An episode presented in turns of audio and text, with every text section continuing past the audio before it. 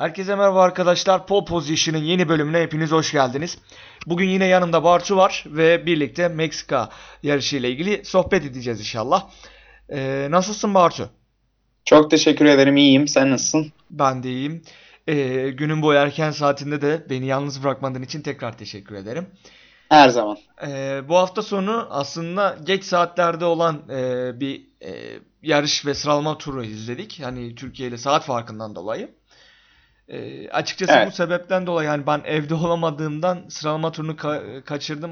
E, fakat yarışı izleme fırsatı buldum. E, hani e, bilmiyorum e, sen bu hafta sonu için ne düşünüyorsun ama benim az aslında beklentilerimin biraz altında kaldı. Hatta yarışın belli bir kısmında da bayağı bir sıkıldım. Uyuyacaktım neredeyse. Peki e, senin için nasıldı? Hani yarış hafta sonu. Sonra biraz daha e, sorularla başlayalım istersen. Yani şunu söylemeliyim. Kesinlikle kötü değildi bence. İzlene yani izlenebilecek, takip edilebilecek bir yarışta. Ha, çok iyi bir yarış mıydı? Değil de tabii ki. Meksika çünkü güzel bir pist. Uzun düzlükleri de var. Daha çok geçiş görmeyi ben umardım şahsen. Evet benim de çok beklentimi karşıladı diyemem ama çok kötü bir yarış olduğunu da düşünmüyorum. Bence izlenilebilecek bir yarışta. Benim yarış hakkındaki düşüncem bu. Tamamdır. İstersen e, Verstappen'in cezası ile ilgili biraz konuşalım. Sonra yarışa bakalım.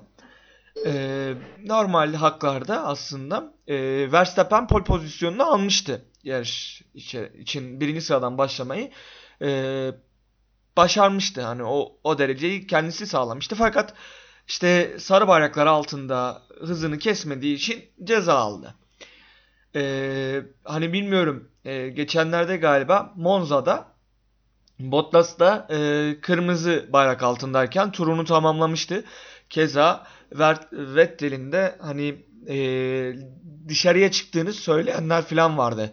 Parabolika'da tamamen dört lastik olarak yarış çizgisi dışına çıktığını söyleyenler vardı. E, bilmiyorum sen bu cezayı doğru buluyor musun? Yoksa e, Bottas'a verilmemişken hani ya da verildi mi hatırlayamadım şu an ama e, ve Verstappen'e verilmiş olması ile ilgili ne düşünüyorsun? Evet, e, şöyle söyleyeyim. Ceza bir kere kesinlikle doğru. Yani sarı bayraklar altında e, diğer pilotların da turu vardı belki ama onlar da bırakmak zorunda kaldılar. E, Verstappen turu bırakmayınca tabii ki ceza geldi ama işin garip kısmı şudur ki aslında sıralama turları tamamlandıktan sonra Verstappen'e herhangi bir inceleme gelmedi FIA tarafından.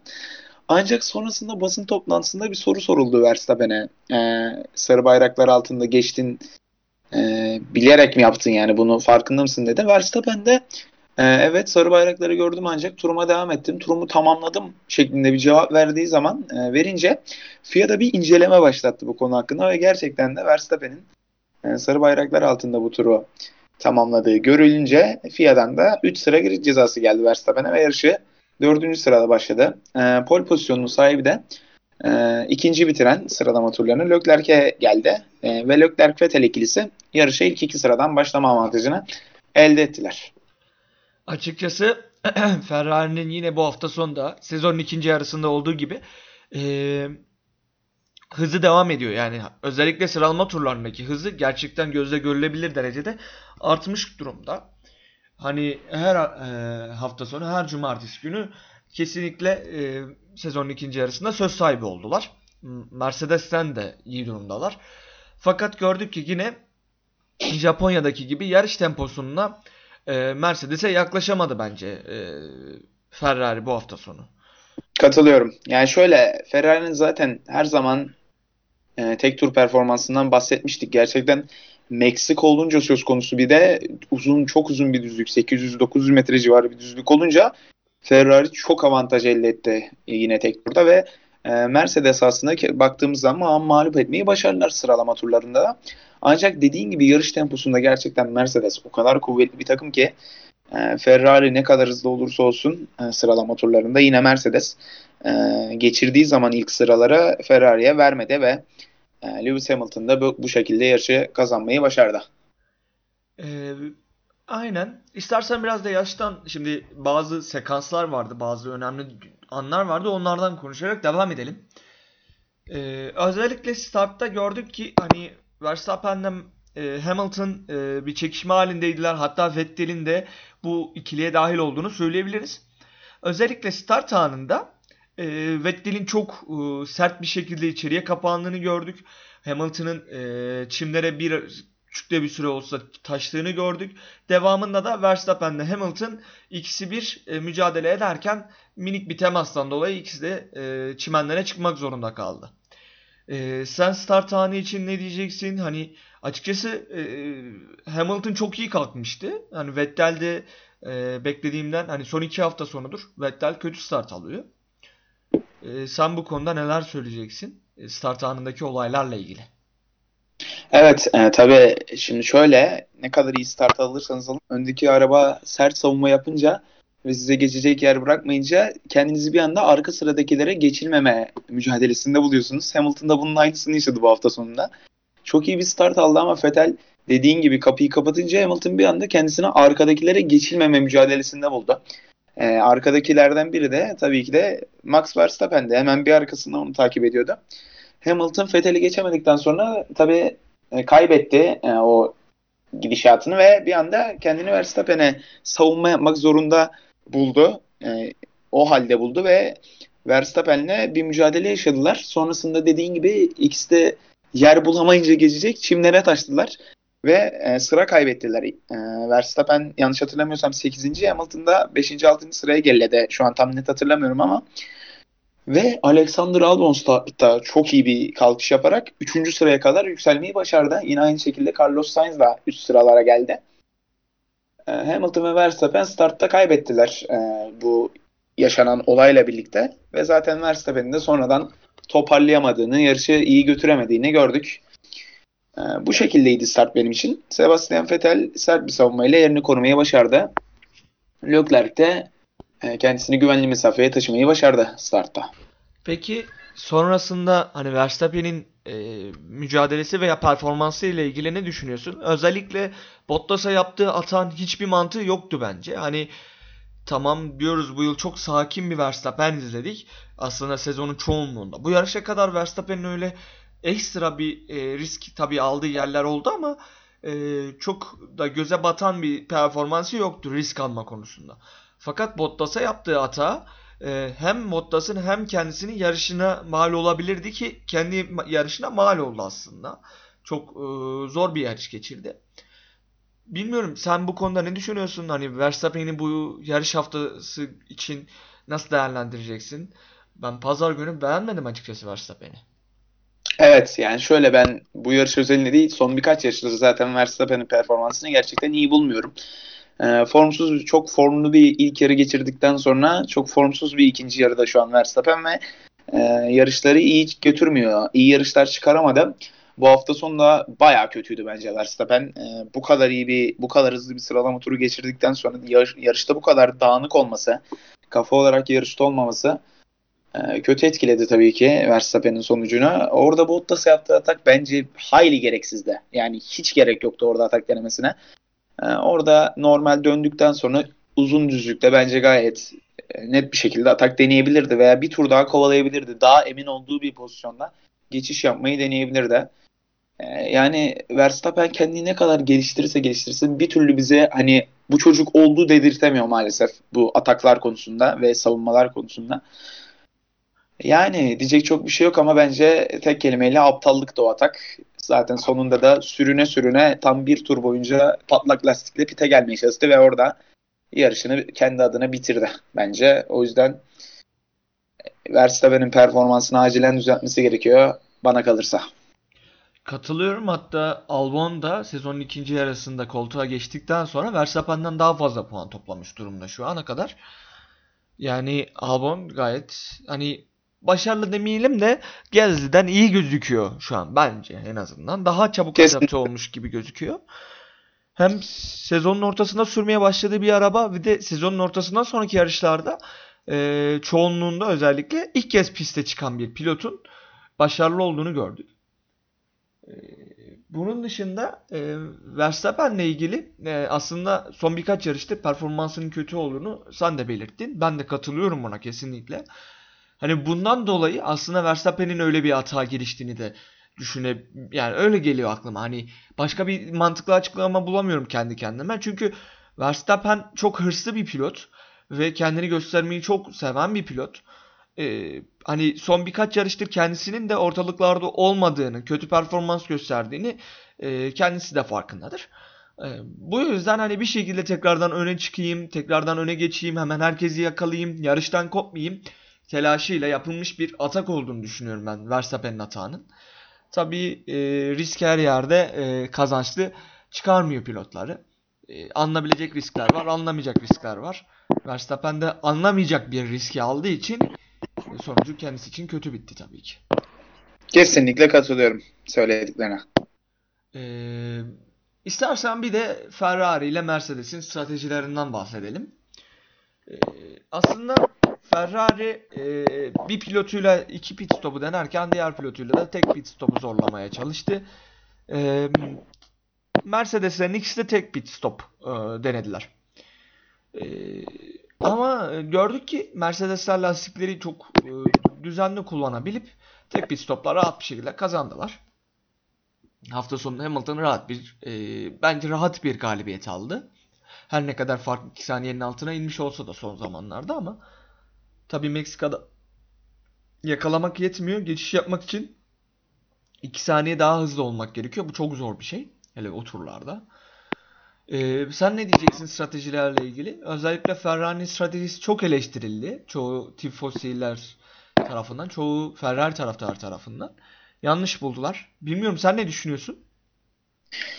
Yani şöyle e, her zaman e, belirlenen Pirelli'nin o belirlediği takımlara ilettiği ve bizim de ara sıra ekranlardan gördüğümüz o stratejiler oluyor. Ya tek pit stop yapıyor pilotlar ya da genellikle shift pit stop böyle bu şekilde iki şansları oluyor. Ya ben Leclerc'in stratejisi hakkında çok konuşmak istemiyorum şahsen.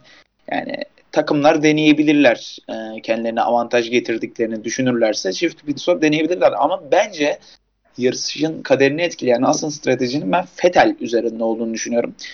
Yani aslında Ferrari duvar ekibi Fethel'i içeri alıp sert lastik takmak istedi ancak Fetel e, şu an durumum iyi diyerek yine bunu reddederek pistte kalmaya devam etti.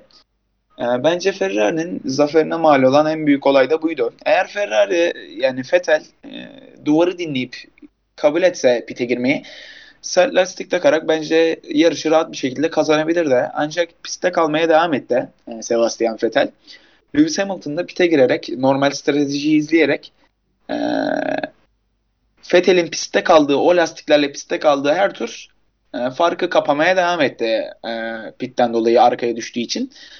E, farkı kapadı kapadı kapadı ve Vettel de pite girdikten sonra artık Lewis Hamilton öyle bir fark yaratmıştı ki zaten Vettel ne yaparsa yapsın e, ne kadar farkı kaparsa kapasın e, Lewis Hamilton'ı geçemedi ve yarışı Hamilton kazandı dediğin gibi. Katılıyorum aslında söylediğin şeylere. Ben e, Ferrari'nin stratejisinin yanlış olduğunu düşünmüyorum. Hani çok stratejiyle verdiğimizi varsayıyor ama ben öyle olduğuna katılmıyorum. Çünkü hani net bir şekilde görüldü ki e, Mercedes'in lastik kullanım ya da lastik aşınım şekli Ferrari'den çok daha iyi durumdaydı. Hani e, Bottas çok iyi lastik koruyabilen bir pilot değil. Hani diğer dörtlüye baktığımız zaman işte dörtlüden kastım Verstappen, e, Hamilton, Vettel ve Leclerc dörtlüsüne baktığımız zaman Bottas bir tık daha geride kalıyor. Ancak o bile çok rahat bir şekilde lastikleriyle devam edebildi. E, buradaki bence e, sıkıntı senin de dediğin gibi Vettel'in bir iki tur daha e, piste kalma ısrarıydı. Hani 2 tur ne demek? Yaklaşık 1.2-2 saniye yakın fark demek. Ee, hani 2 tur ya 2 saniye fark açılması demek. Senin 2 saniyeyi kapatabilmen için Meksika'da e, hani kapat 3 tur 4 tur fazladan arabayı yorman demek. Ki Meksika'da yüksek irtifada olan bir pist olduğu için e, çok çabuk aracın ısınmasına sebep olduğunu biliyoruz. E, lastikler çok çabuk ısınıyor, frenler çok çabuk ısınıyor, motor çok çabuk ısınabiliyor. Meksika'da özellikle pistin karakteristiği gereği. Evet. bu da e, Ferrari'nin de özellikle hani e, geçen yarışlarda da gördüğümüz üzere e, hararet kısmında sıkıntısının olduğunu düşünürsek e, Vettel ve Leclerc arabanın belki de tam performansını da kullanamamış olabilirler yarış içerisinde. Çünkü e, özellikle Meksika gibi bir pistte ısınan arabayı soğutmak da çok zor. Ee, Evet. Ferrari'nin böyle bir sıkıntısı olduğunu düşünürsek hani Vettel e, limitlerde ama tam performansta olmadığını düşünüyorum ben.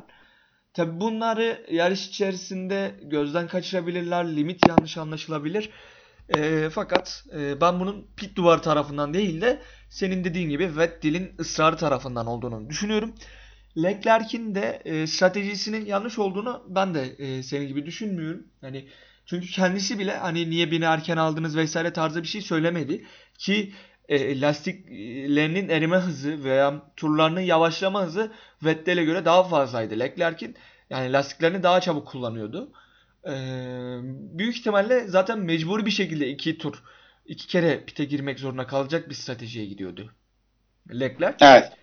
E, bunun dışında hani e, Mercedes de çok temiz bir şekilde hani arabanın da e, limitlerini iyi bilerek e, çok da güzel bir stratejiyle e, galibiyeti almayı başardı. Aynen.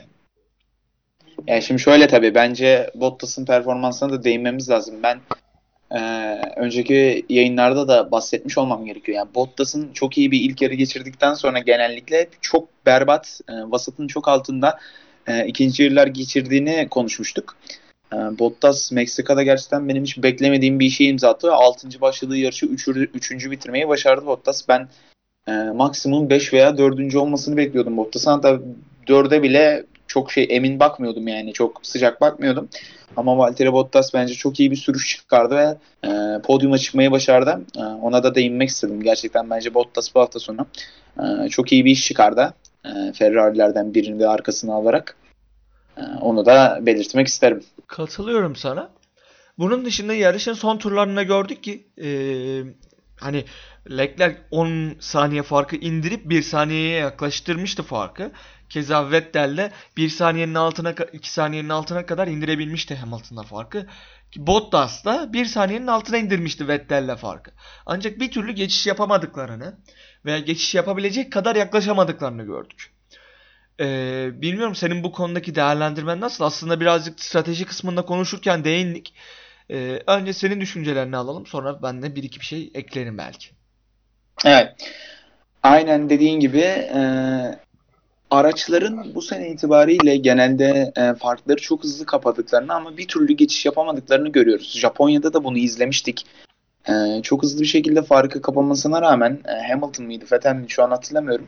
Hamilton Vettel'e karşı evet. E, Hamilton bir türlü geçiş yapamamıştı. Turlar boyunca hem lastikleriyle hem de hızıyla e, bir saniyenin altına götürmesine rağmen e, geçiş yapamamıştı. Bunun tabii türbülansın etkisinin çok büyük olduğunu söylememiz gerekiyor. E, yaratılan türbülans ve titreşimlerden dolayı e, bir saniyenin altına indirdiğiniz araçları DRS yardımıyla geçmek zor. E, tabii ki aslında DRS büyük bir yardım kaynağı ancak e, Ferrari ve Mercedes gibi iki hızlı araba çok güçleri birbirine yakın iki araba olduğu zaman e, DRS mesafesine girseniz bile geçiş yapmak e, çok kolay olmuyor. E, ben bunu bunu yani bu olayı buna yoruyorum. E, Bu özelliklerini yoruyorum araçların ve tabii ki şöyle e, siz e, son gaz devam edip turlar boyunca rakiplerinizi zorladığınız zaman tabii ki lastiklerinizi daha çabuk yakıyorsunuz. E, Bundan dolayı da bu da büyük bir etken geçiş yapamamalarına. Turlar boyunca takip etti Vettel Hamilton'ı ve lastiklerini olandan 2-3 kat daha hızlı bitirdi. E, bu da e, DRS mesafesine girse bile turlar boyunca ufak ufak geri düşmesine e, ve yavaş yavaş o mesafeden çıkmasına neden oldu. E, ben tamamen bunlara yoruyorum. DRS altına girip geçiş yapamamalarını. Katılıyorum ben de sana. Ee, özellikle Monza'da da gördük ki yani DRS açsam bile Ferrari'nin düzlük hızına yetişemiyor. Yani Mercedes uzuyordu Ferrari her türlü. Bu pistte de düzlüklerin uzun e, olduğunu düşünürsek hani Bottas'ın Vettel'i geçememesini buna yorabiliriz. Bunun dışında e, Vettel'in de Hamilton'ı e, yakalayamamasının, geçecek kadar yakalayamamasının sebebi de dediğin gibi o araçların birbirine çok yakın olması, lastiklerin daha çabuk ısınıyor olması, hatta şey de var. Hani e, Meksika'nın özel bir durumu da var. Biraz önce de bahsettiğimiz gibi. Hani araçlar çok daha çabuk ısınıyor. Yok yüksek itira- irtifada yarıştıkları için e, frenler olsun, e, lastik aşınımları olsun çok daha hızlı oluyor. bu pistlerde. E, ve hani e, o ön taraftan gelen, öndeki araçtan gelen kirli hava dalgası, e, kirli hava akımı araçların e, daha da hani takip eden aracın bir tık öndeki aracından daha çabuk ısınmasına sebep oluyor. E, hani bu yüzden mesela sonuna kadar getirebiliyorlar fakat ondan sonrası çok zor. Ki zaten birçok pilotun da sonuna kadar getirdikten sonra bıraktığını, Bottas'ın bir saniyenin altına kadar yaklaştıktan sonra geçemeyeceğini anlayınca en azından finish'i göreyim diye bıraktığını gördük. Keza Leclerc için de aynı şey söylenebilir. Ee, bununla birlikte hani e, yarış hafta sonu içerisinde bence ekstra eklenecek bir şey yok. Yine Sainz'ı övebiliriz. Sainz yine çok temiz bir yarış geçiriyordu aslında. Yarışa çok e, temiz başladı. Ben Sainz'i gerçekten beğeniyorum. E, sonrasında tabii birazcık arabadır, e, bazı da başka etken etmenlerdir. Tabii bir gerilere falan düştü ama e, yine temiz bir hafta sonu geçirdiğini düşünüyorum. Ben altında ciddi bir e, mücadeleci bir araçla Sainz'in bu yıl çok farklı işler yapabileceğini de e, düşünüyordum açıkçası. Çünkü çok güzel bir yıl geçiriyor. Bir Ferrari fanı olarak görmek isterdim Sainz'i Ferrari'de. E, bilmiyorum senin var mı böyle değinmek istediğin e, bir sürücü bu hafta sonu için? Yani gerçekten dediğin gibi sana çok katılıyorum. Ben zaten Sainz'ı e, Toro Rosso yıllarından beri takip ediyorum ve her zaman beğendiğim iyi bir pilottu bence Sainz. E, şöyle evet gerçekten hem Sainz hem Norris McLaren'de çok iyi bir sezon geçiriyorlar. Özellikle Carlos Sainz gerçekten muhteşem bir sezon geçiriyor. E, şimdi tabii ki pilotların e, mevcut takımlarındaki performansına bakarak e, diğer büyük takımlara yakıştırma yapıyoruz ama e, aslında pek çoğu pilot pek hayal ettiğimiz gibi performans sergileyemiyor.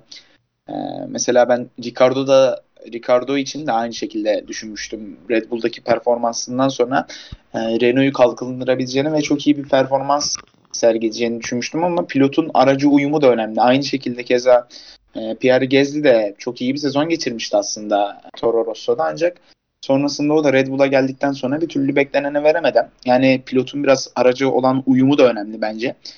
Ama Carlos Sainz dediğin gibi e, çok iyi bir iş çıkarıyor bu sene ve yine yüksek performans göstermeye devam ediyor. Yani McLaren de bu sene çok iyi bir araç yarattı. Gerçekten e, iki sezon önceye kadar son sırada sürünen bir takım şu an e, en büyük dördüncü takım olacak bu sezon. Artık öyle görünüyor bir aksilik olmazsa. Ben umuyorum McLaren Mercedes ortaklığına geri döndükten sonra da bu performansı sergiler ve ee, inşallah podyum mücadelesine de girer. Ee, ben artık bir dördüncü takıma en azından ihtiyacımız olduğunu düşünüyorum podyum için mücadele edecek.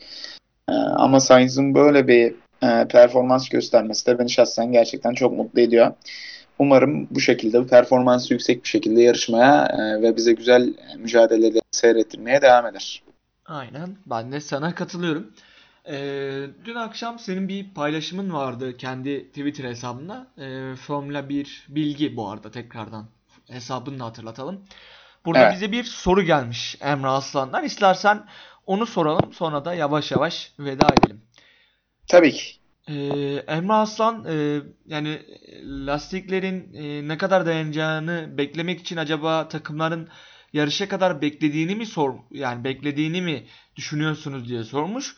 Bir de e, şey sormuş. Vettel yumuşak lastik seçseydi Damalı'yı görebilir miydi? O zaman Ham'ı geçme yani Hamilton'ı geçme ihtimali çok daha yüksek olurdu diye de bir e, kendince bir e, öne ya da nasıl diyeyim yorumda bulunmuş diyelim. Bilmiyorum. E, sen ne diyorsun? Lastiklerin bu kadar dayanacağını tahmin etmek için yarışı mı beklediler sence takımlar? Sen cevaplamak ister misin önce? Olur. Açıkçası ben başlayayım istersen. Doğru. Tamam olur. Teşekkür İstersen sen belirt fikrini. Ne demek? ne demek? yani şimdi e, yağmur beklentisi yüksekti tabii ki. E, ancak her hafta sonu yarış anında e, beklenmedik olaylar tabii ki olabiliyor. Hani hani pist üzerindeki bir derece artışın bile lastikler üzerindeki değeri çok değişik olabiliyor. Veya e, arkadaki arabalar beklediğinden daha yavaş çıkabiliyor ve bu sebepten dolayı sen onları çok daha beklenmedik erken bir turda yakalıyorsun. Tabi tur bindirmek de senin lastiklerine, senin aracın ısınmasına tarzı şeylere zarar verebiliyor. Ee, yani her hafta sonu aslında belli şeyler için yarış bekleniyor. yarış içerisinde birçok hesaplamalar yapılıyor. Fakat hani bu hafta sonu ben lastiklerin ne kadar dayanacağını tahmin etmek için yarışı beklediklerini düşünmüyorum ben. Hani pilot yani takımların bununla ilgili bir düşünceleri vardı ki hani planlar netti gibi geldi bana. O yarış içerisinde değişen tabii ki bir iki şey olabiliyor. Ancak bunlar çok büyük değişkenlermiş gibi düşünmüyorum ben. Bilmiyorum sen ne düşünüyorsun bu konuda? Evet, e, şöyle e, tabii ki lastiklerin bu durumlarını FIA e, diğer kategorilerindeki yarışlardan ve geçtiğimiz yarışlardaki verilerinden elde ediyorlar. Tahminler yapılıyor tabii ki yarış öncelerinde ancak bunlar tabii kesin olmuyor. O anki pistin durumu, işte sıcaklık, yağmur olup olmaması, e, dediğin gibi araçların durumları etkiliyor bu lastik durumlarını. E, Fethel'e geçecek olursak da bence Fethel yumuşağı e, taksa yumuşak hamurlara geçseydi e, damalı bayrağı görmesi çok zordu bana göre. Çünkü yani hafta sonu boyunca gördük ki e, yumuşak hamur 10-15 tur maksimum gidebiliyor ve bunun eğer bir rakibiyle çekişecekse daha da ömrü azalıyor. Zirve performansı yaklaşık 6-7 tur oluyor. Yani çok zorlanırdı bence Vettel eğer yumuşağı taksaydı. E, ki şöyle yani oldu da taktı Vettel bu lastikleri. Bence Hamilton'ı geçse bile e, Hamilton birkaç tur sonra birkaç tur içinde yerini geri alır. Yarış tamamlar da Vettel de e, Hamilton'ı geçmek için lastiklerini erittiği için bence sürüne sürüne belki Bottas'a bile geçilerek yarışı tamamlayabilirdi. O yüzden bence e, doğrusunu yaptı Vettel ve e, yumuşak hamura geçmedi. Ben kesinlikle doğru yaptıklarını düşünüyorum dediğim gibi de yumuşak hamura geçse bence kendi bacağını sıkıp intihar etmiş olurdu Fetel diye düşünüyorum şahsen. Katılıyorum yani yumuşak lastiğin e, hatta avantaj ben yakalayamayacağını geçmek için bile hani 2 saniye kadar hızlı olması gerektiğini düşünürsek şu anki araçların hani yumuşak lastiğin bunu sağlayacak bir şekilde olacağını düşünmüyorum ben. 3 turda yakaladığını düşünsek yani geçmek zaten 5 tur belki daha fazla sürecek ki hiçbir şekilde o lastikler geçmeyecekti Vettel'e. Ee, hani belki de podyum dışına düşmesini bile sağlayabilirdi. Çünkü yarış tamamlamak için bir pit stop daha yapması gerekebilirdi. Çünkü Kesinlikle. 25 tur kala ya, ya, yanlış hatırlamıyorsam 25 tur kala e, hani 46. turda galiba lastiklerini değiştirmişti Vettel ki 25 tur e, yumuşak lastikle gitmek çok zor bir iş. Hani e, tur geçtikçe pistin de ışı, aşındığını, ısındığını düşünürsek e, tabii aracın da ısısı artıyor. Bu da lastiklerin kullanımını çok etkiliyor. Hani doğru tercih bence de hard lastikti. Hani o yüzden ben de e, Hamilton'ı geçme ihtimalinin daha yüksek olurdu kısmına katılmıyorum.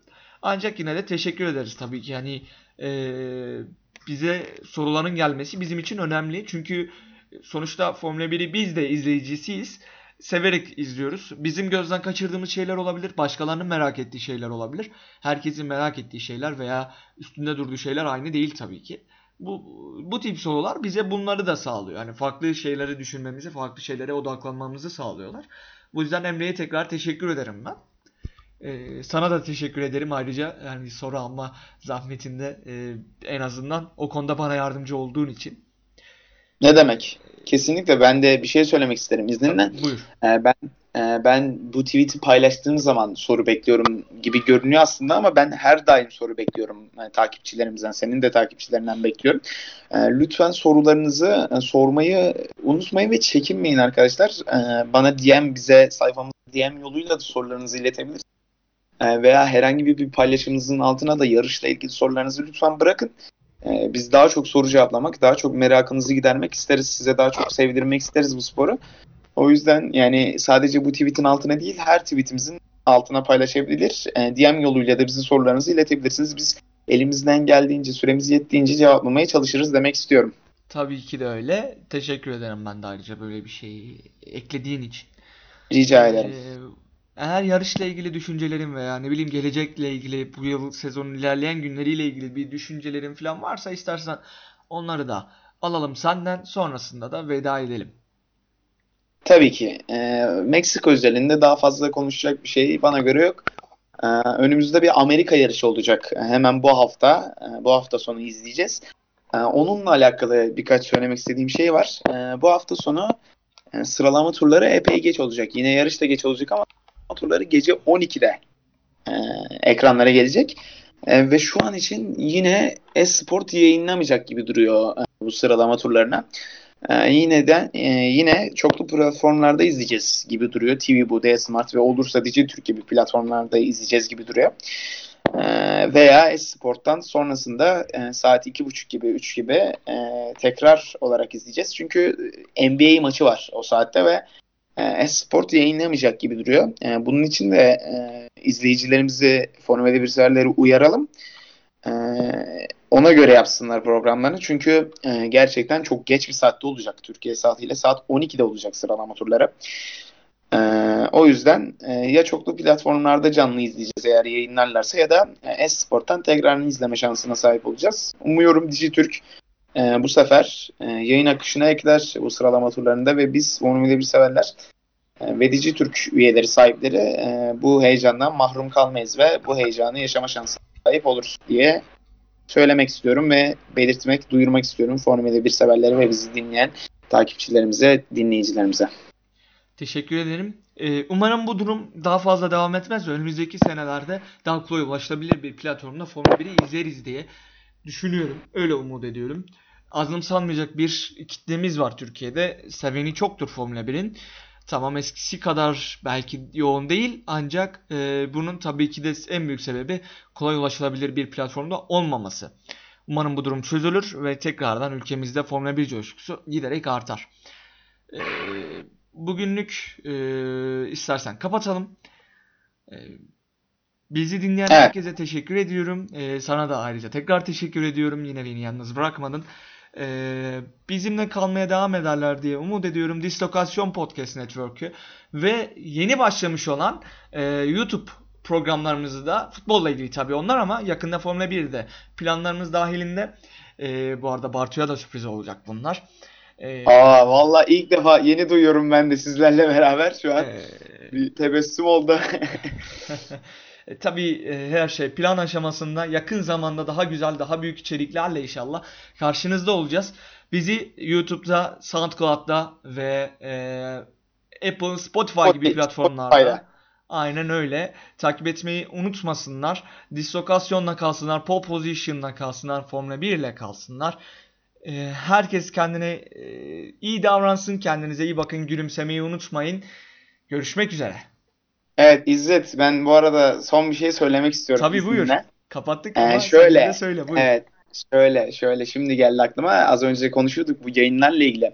Yani bence son zamanlarda daha önceki podcastlerde konuştuğumuz gibi son derece büyüdü Türkiye'deki Formula 1 sevgisi ve izleyici sayısı. Ee, yani biz bu sporu seviyorsak ve takip ediyorsak ve bu kanallarda yayınlanıyorsa bence artık bu problemin bir an önce çözülmesi gerekiyor. Yani e, bizim bu hafta sonu nereden izleyeceğim işte TV Bu'da mı yayınlanacak, Esport mu verecek şeklinde bizim düşünmememiz e, ve biz kanaldan sabit olarak bunu izleyebilmemiz gerekiyor. Bence e, bu platformların da bunun için büyük bir çözüm üretmesi ve bizi rahatlatması gerekiyor. Ben bunun olması gerektiğini düşünüyorum. Bunu da eklemek istedim son olarak. E, bu arada e, diskolasyon adına da gerçekten ben takip ediyorum. E, kendim de burada yorum yaptığım için değil sadece ayrıyetten diğer programlarını da takip ediyorum. Çok keyifli podcastler oluyor, çok keyifli sohbetler oluyor. E, dinleyicilerimize de takip etmelerini öneriyorum. E, herkese çok selamlar buradan. E, haftaya Amerika'da görüşmek üzere. E, kendinize iyi bakın. Sorularınızı ve görüşlerinizi de yeniden bizlere iletmeyi unutmayın. Hoşçakalın. Teşekkürler. Kendinize iyi bakın. Görüşmek üzere.